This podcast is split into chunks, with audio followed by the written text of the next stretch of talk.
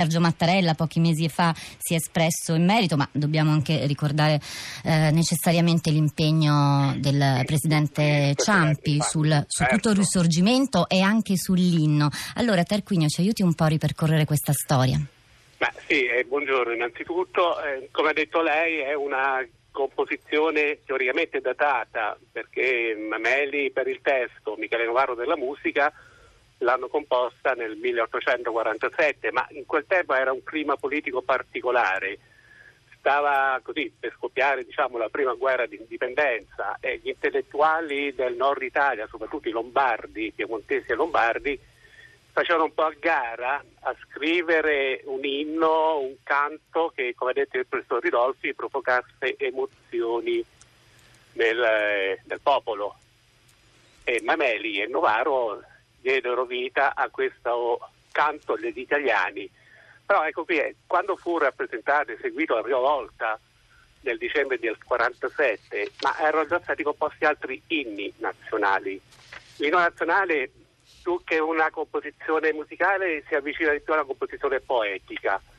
Infatti il nostro inno è a puntate, sono quattro o cinque strofe che si voglia, che raccontano una storia che dovrebbe portare ad animare il popolo. Poi, come ha detto lei, passano tanti anni, non verrà mai considerato come un inno che um, rappresenti l'intera nazione. Eravamo divisi, nel Regno Borbonico avevamo un altro inno, lo Stato Pontificio un altro inno, quindi era una cosa estremamente settoriale. Poi, con l'unità d'Italia, con il Regno, il problema era di creare, oltre a una bandiera, oltre ai famosi simboli, anche un inno e questo di Mameli fu scartato preferendogli un inno, una marcetta militare, l'inno al re che fu composto da Giuseppe Gabetti che era il capo della banda dello Stato Sabaudo. E la cosa è andata avanti.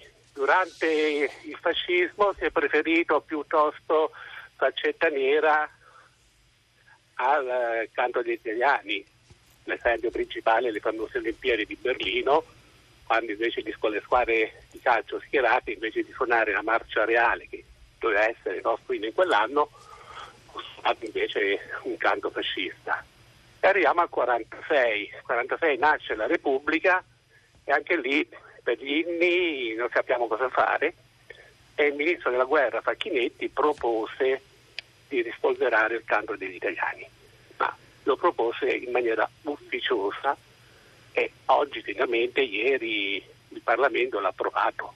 Questo qui sono le, po- le tappe veloci veloci del nostro inno.